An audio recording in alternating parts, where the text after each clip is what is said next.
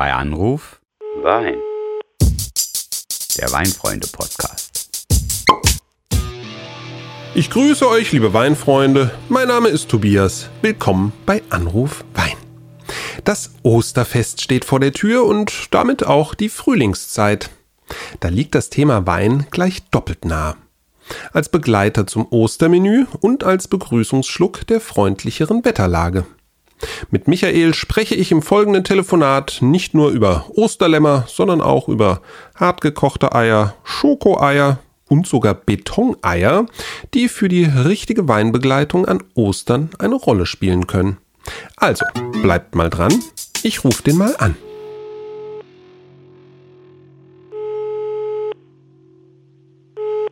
Ah, mein hochverehrter Herr Weinlager. Wunderbar, dass du zurückrufst. Ich muss dich heute mal ganz persönlich um einen Rat fragen. Mhm. Und zwar, das überrascht dich jetzt nicht, es geht um ein Weinpairing zum Osterfest. Und zwar möchte ich von dir wissen. Hm, ja, ja, ja. Ja, da brauchst du gar nicht weitermachen, ja, weil das habe ich schon erwartet. Dir geht es natürlich um eine gute Weinbegleitung zu deinem Osteressen, nicht wahr? Äh, bei dir wahrscheinlich kein Lamm, eher irgendwie doch wieder ja, Geflügel. Hm, na gut, also müssen wir jetzt mal weiterfragen. Wie möchtest du das denn zubereiten? Ja, weil erst dann kommt natürlich meine Empfehlung kennst du ja schon. Also da musst du dir jetzt schon ein bisschen mehr Mühe geben und mir auf die Sprünge helfen. Also ich, ich wollte dich jetzt nicht ausbremsen, aber sorry, was ist los heute? Hast du noch was Besonderes am Abend vor, dass du hier so vorangaloppierst? Nö, nö. Also, auf deine guten Weinbegleiter zum Essen komme ich später gerne nochmal zurück. Später. Mir geht es jetzt aber um einen Weinbegleiter zum traditionellen Osterfeuer. Mhm. Ja, also stell dir vor, schön dunkel draußen, Freunde und Familie stehen um ein großes Feuer herum, alle starren fasziniert in die lodernden Flammen und haben ein Weinglas in der Hand. Äh, was gehört in diese Gläser hinein? Also, welcher Wein zum Osterfeuer. Mhm, verstehe. Also du machst jetzt so einen auf naturnahen Romantiker mit deinem Lagerfeuer-Idyll. Aber da ist die Antwort trotzdem nicht schwer. Entweder ein Weißwein, der bei den noch frischen Abendtemperaturen auch schön kühl im Glas bleibt, oder doch lieber ein Rotwein, der von innen wärmt sozusagen. Und ich glaube, mit diesen unfassbar konkreten Tipps ist dir doch jetzt bestimmt geholfen, oder? Vielen Dank, dass du mich wieder mal so ernst nimmst und jetzt hier vor allen Leuten mich so blamierst. Nee, ähm, Ehrlich gesagt, äh, hätte ich jetzt vorher angekündigt, ich brauche deine Expertise für einen Magazinbeitrag, wäre die Antwort bestimmt anders ausgefallen. Ich kenne dich doch. Dann hättest du wieder ja, doch, dann hättest du wieder den Weinnerd raushängen lassen und wärst mit so einer Spitzfindigkeit um die Ecke gekommen, ja? allerdings, also das äh, ist natürlich klar für das Weinfreunde-Magazin. Ja, also da hätte ich wahrscheinlich ein Puyer Fumé von der Loire empfohlen, denn der hat ja so Feuersteintöne und das passt wunderbar zum Rauch des Osterfeuers, ja, also deswegen heißt er ja auch Fumé, ja. Oder als Rotwein, ja, kann es dann eigentlich nur ein etwas rustikalerer Vertreter sein. Zum Beispiel ein Pinotage aus Südafrika. Mhm. Der würde, glaube ich, richtig gut passen und der liegt doch auch echt auf deiner Wellenlänge, oder? Also, das passt doch jetzt alles ziemlich gut und äh, jetzt bist du doch auch bestimmt zufrieden. Äh, ja, danke, danke. Sehr, sehr zufrieden. Äh Umso mehr, als du jetzt mit dem echt gerade ein wichtiges Stichwort geliefert hast, hm. denn ich sage nur Chile oder Argentinien. Oh ja. Hauptsache Wurzel echt. nee, wir müssen noch, äh, äh, wir müssen noch die, die Streitfrage vom vergangenen Podcast über die Reblauskatastrophe auflösen. Oh ja, das stimmt. Also, ähm, äh, dürfte ich bitten, Tobias, du hast dich der Sache doch in unserem gemeinsamen Namen seriös und unparteiisch angenommen, oder? Ja, genau so sieht es natürlich aus. Und quasi passend zum Osterfest ist das auch ganz versöhnlich festzuhalten, ja, dass wir beide recht hatten. In Chile legt man sogar mehr Wert auf die wurzelechten Reben, stellt sie auch als etwas Besonderes heraus, ja, und ähm, in Argentinien ist es ein bisschen selbstverständlicher, obwohl es eben dort auch viele Regionen gab, die vom Reblausübel verschont wurden. Und man muss gleichzeitig sagen, dass argentinische Winzer auch gerne auf die gepfropften Varianten, sprich auf die amerikanischen Wurzeln setzen. Also die sind da häufig auch ganz international und wurzelunecht unterwegs. Mm, passend zum Osterfest, sagt er da. Versöhnlich, sagt er da. Schön beschwichtigend. Mhm. Also ich habe nur gehört Schiele und Mehrwert. Aber egal. Ich, ich schütte jetzt noch mal ein bisschen Öl ins Osterfeuer. Ui. Weißt du eigentlich, dass die Festlegung des genauen Datums für die Osterfeiertage ein wenig biodynamisch anmutet. Ja, das ist äh, jetzt ein bisschen abenteuerlich. Sagen wir jetzt demnächst frohe biodynamische Ostern oder was? das finde ich eine gute Idee. Ja, das werde ich jetzt mal hier einführen. äh, nein, abenteuerlich ist das nicht. Es ist vielleicht ein bisschen polemisch, aber der Ostersonntag ist immer der erste Sonntag nach dem ersten Frühlingsvollmond. Ja? Mhm. Und äh, bei diesem kirchlichen Feiertag spielt jetzt die Mondphase ja, eine sogar, ich sag mal, konfessionell beglaubigte seriöse Rolle. Ja. Mhm.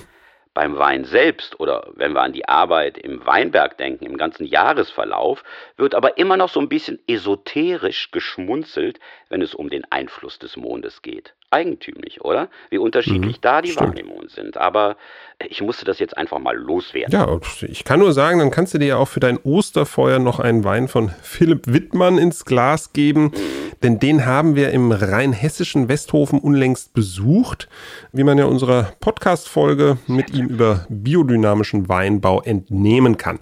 Aber du lenkst schon wieder vom Thema ab, ne? Es geht ja um Ostern, es geht um Frühlingsgefühle, um gutes Essen und nette Stunden mit Freunden und natürlich auch um, um den äh, Weckruf äh, für die Weißwein- und Rosé-Saison. Äh, das wolltest so, du ja. jetzt bestimmt sagen, ne? Und ja, ja, keine natürlich. Sorge, liebster Tobias, ich fange jetzt bei Weißwein nicht wieder mit dem Albarino an, oh, denn danke. den bewahre ich mir jetzt für den heißen Sommer auf. Nee, äh, Klammer zu, das lassen wir jetzt mal weg. Äh, aber wenn ich jetzt einen schönen Grauburgunder trinken möchte, ja, also zum Osterfest, der meinetwegen auch ein Essen begleiten kann, dann äh, kommt dir jetzt spontan welcher in den Sinn? Ja, da kann ich jetzt natürlich nur so meiner persönlichen Neigung auch folgen, denn ich habe bei euch im Weinfreunde-Shop einen Grauburgunder von Dr. Heger entdeckt. Das ist ja ein ganz renommiertes ja, Haus. Ganz. Und der stammt aus der VDP ersten Lage Breisacher Eckartsberg. Und der Eckartsberg ist eine von nur zwei Lagen in direkter Rheinnähe. Ja, das ist also in Baden wirklich was Besonderes. Und ich glaube, der passt perfekt zu deinem Begehren nach einem Grauburgunder mit Struktur. Das hat er nämlich. Aber natürlich auch Mineralität und Frische. Ne? Die hat er natürlich auch durch diese Nähe zum Rhein. Und äh, ja, ich glaube, darum ging es dir doch jetzt irgendwie. Und der passt auch wunderbar zu deinem Geflügel, denn ja, da spielen sicher Röstaromen eine Rolle und auch Kräuter. Hattest du mir zwar vorhin nicht verraten, aber ich kenne ja so ein bisschen deinen Geschmack. Ja, ja, ja, Geflügel allerdings. Und ich finde es jetzt auch total sympathisch, dass du dir jetzt schon Gedanken um mein Begehren machst. Aber äh, machen wir es jetzt mal anders, ja? Dieses Mal, Geflügel hin oder her, kommt das Ei vor der Henne. Oh. Denn ohne das Ei geht doch gar nichts an Ostern, Tobias. Gar nichts, ja. Das Ei, ich sag jetzt mal, als Aneinanderreihung nie enden wollender Linien, als, als Symbol von Geburt und, äh, jetzt werd ich mal österlich, wieder auferstehen. Oh Gott, oh Gott. Ja, also das Ei macht das Fest quasi erst anfassbar. Denk doch mal an die Ostereier, die für die Kinder versteckt werden, an die ausgeblasenen, bemalten Eier am Frühlingsstrauß. Also eigentlich müsstest du uns jetzt noch ein Pairing zu kalten, hartgekochten Eiern liefern, oder? Denn daran ist er nach dem Fest sicherlich ordentlich bedarf. ja, ja, ja. Aber ich sehe schon, ne? du fragst das jetzt so ganz beiläufig, als wüsstest du gar nicht, dass Eier ein enorm hart gekochter Brocken in Sachen Weinbegleitung sind. Denn das Eigelb sorgt bei vielen Weinen für so einen metallischen Eindruck am Gaumen. Ja, das äh, ist wirklich gar nicht gut. Aber Glücklicherweise gibt es eine Kombination, die hervorragend funktioniert und noch dazu bestens zu den Feiertagen passt.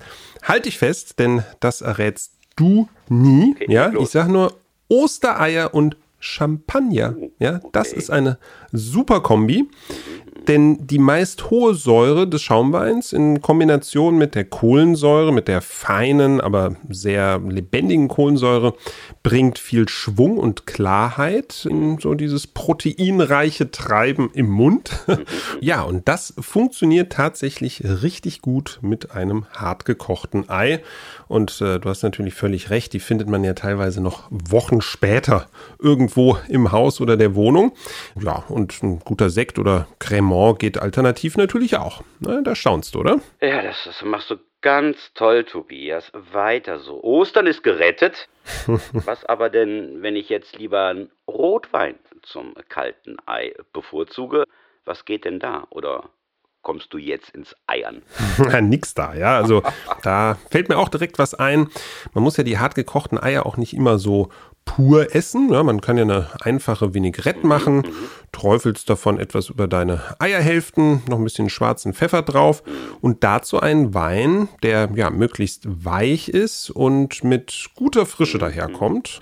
Zum Beispiel ein Spätburgunder von der A, okay. ja, der passt hervorragend, weil das sind wirklich auch Weine, die kommen dann eben auch häufig mit einer etwas moderateren Struktur daher, haben auch eine gute Frische und ja, das liefert wirklich Genuss. Ja, da hält dein Osterfeuer hm, bei weitem nicht mit. Ja, versprochen. Ja, ja, ja, das nicht jetzt mal Eitelkeit, aber was hast du denn auch mit meinem Osterfeuer? Das ist was ganz Traditionelles. Also, wie andere Leute dann die Ostereier verstecken und die Kinder suchen lassen. Also, ja, naja. naja, kein Vorwurf. Ich habe ja selber nachgefragt. Äh, ich merke mir jetzt erstmal nur eins, also bei unserem nächsten Treffen, ich bringe die Eier mit und du sorgst für die Weinbegleitung. Äh, nach Ostern natürlich, da habe ich dann genügend davon.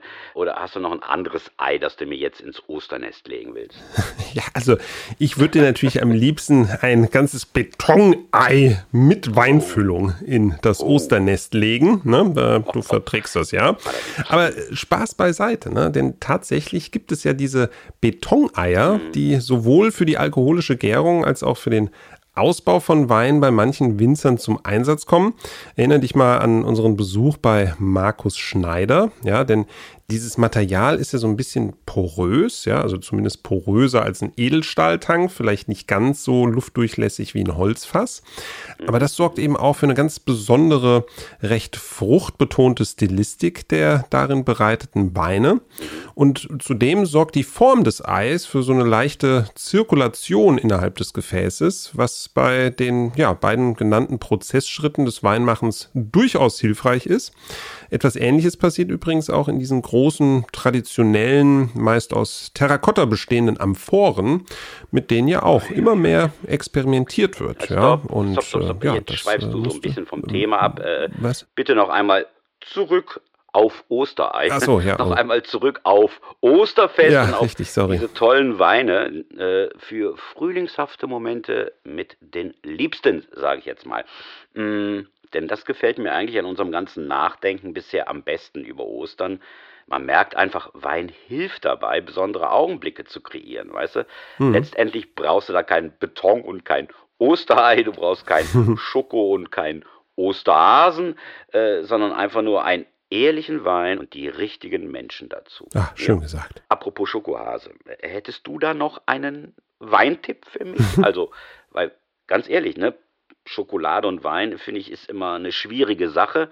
Bei mir heißt es einfach ganz oft entweder Wein oder Schokolade, aber du weißt doch da bestimmt einen Ausweg. Ja, das ist natürlich nicht ganz so einfach, ne, weil die meisten Osterschokohasen, ja, das sind ja so Vollmilchgebilde, ja, mit recht mhm. heller, süßer Schokolade mit einem niedrigen Kakaogehalt, ja, und da muss man dann mit dem Wein schon in die Vollen gehen. Also der muss quasi die Schokolade so ein bisschen pimpen, was die Süße betrifft.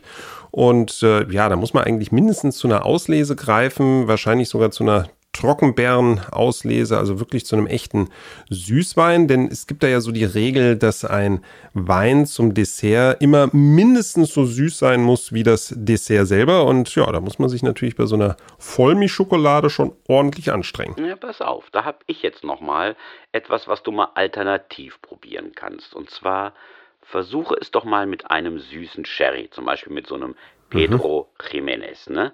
Das geht super gut zusammen. Weil dieser Sherry nicht nur diese Süße hat, die du eben eingefordert hast, sondern der bringt auch nochmal so eigene Mockertöne mit, ne? Und hm. das passt wunderbar zusammen und ich probiere das einfach dieses Jahr mal aus. Da bist du dabei, oder? Oder, oder sonst noch jemand?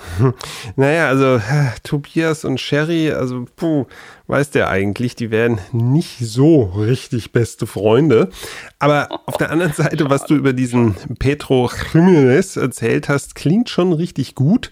Ähm, wie sind wir denn jetzt eigentlich darauf gekommen? Sherry. Ach so, wegen der, wegen der Schokohasen. Wegen der Schokohasen. Ja, ja, genau. Und jetzt hast du es dann auch mal wieder so, by the way, geschafft, äh, mich in Richtung deiner geliebten, verstärkten, gespritteten Weine zu bringen. ähm, und ich kann aber nur sagen, geschafft. Denn, ist mir jetzt gerade eingefallen, Schokohasen gibt es ja mittlerweile auch so in dieser Zartbitter-Variante. Und mhm. da passt dann auch ein Portwein richtig gut. Ja, also vielleicht sogar ein, ein Tawny Port. Denn wenn du bei deinem Sherry von Mokkatönen sprichst, dann ähm, ja, kann man ja bei einem Tawny Port sehr häufig auch von so Karamell und eben auch Schokoladennoten sprechen. Jo, ja. das passt bestimmt richtig gut. Ja, und mit einem Portwein, Tobias, bekommst du mich natürlich auch in Osterstimmung versetzt. Ja, aber dachte ich doch um jetzt mal zu einem Ende zu kommen von dieser schönen Podcast-Folge, müssen wir nicht angesichts der mondmäßigen Pärchenbildung von Ostern und Frühling mal über Rosé ein paar Worte verlieren? Ja, allerdings. Also ernst müssen die jetzt nicht unbedingt sein, vielleicht eher beschwingt, denn äh, sobald der Himmel wieder leuchtend blau ist und die Sonne auf der Haut zu spüren ist, stellt sich automatisch die Frage nach einem Rosé. Für dich sicherlich wieder so ein Garnacha Rosado, nicht wahr? Aber naja, da sind wir ja nicht alle so eingeschränkt wie du, ja. Rosé ist ja inzwischen genauso vielfältig und reizvoll wie früher nur Weißwein und Rotwein, ja. Und da kannst du fast in alle Weinregionen schauen und wirst, ja, selten enttäuscht. Also mich steckst du immer in irgendwelche Schubladen und da klingt das dann jetzt so diplomatisch, ja. Ein Segen für die Roséweine aus allen Erdkreisen, also ein Urbi et Rosé sozusagen. Ja. äh, aber jetzt mal ganz ehrlich, du bist ja eher ein Rosé-Skeptiker. Und was kommt dann bei dir für ein Rosé ins Glas? Ja, also ich bin gar nicht mehr so ein großer Skeptiker wie früher, eben aus den genannten Gründen. Ja, es hat sich da einfach sehr, sehr viel getan. Und dennoch bin ich da sehr, sehr klassisch unterwegs. Ja, also ich mag Rosés aus der Provence. Ja, das ist für mich wirklich so die Vorzeige- und Herkunftsregion für ja, leichte, aber trotzdem fruchtige Rosés.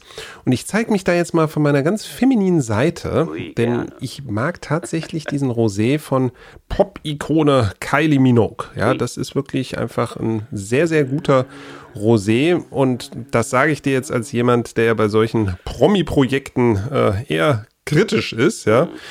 Aber ähm, ja, ansonsten kann man an der Stelle vielleicht nochmal zum Thema Rosé sagen, es gibt ja auch Rosé Schaumweine. Ja, wir waren ja vorhin schon beim Champagner und deswegen jetzt vielleicht kurz der Hinweis: Prosecco gibt es jetzt seit ja noch nicht allzu langer Zeit auch in der Rosé-Variante. Da ja. kann man ja vielleicht auch mal zugreifen. Da ist er wieder, mein rosaroter Panther.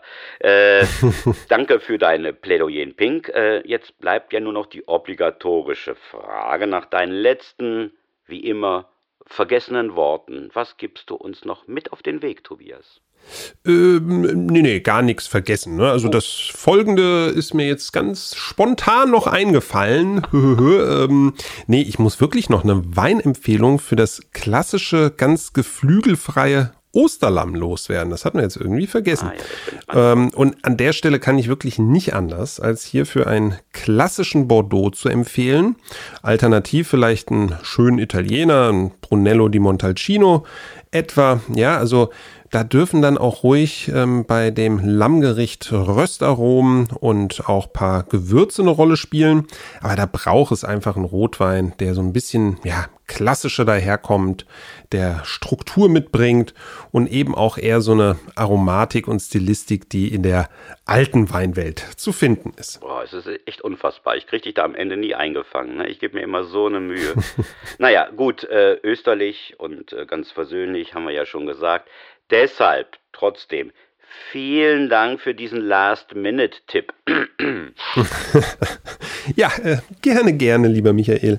Und liebe Zuhörerinnen und Zuhörer des Podcasts, euch allen ein paar schöne Ostertage mit und ohne Eier. Äh, mit und ohne Hasen aus Schokolade oder aus Brauchtumsgründen. Aber auf jeden Fall mit guten Wein und schönen Momenten. Mit viel Muße und noch mehr guter Laune. Bis es dann wieder heißt. Bei Anruf. Wein.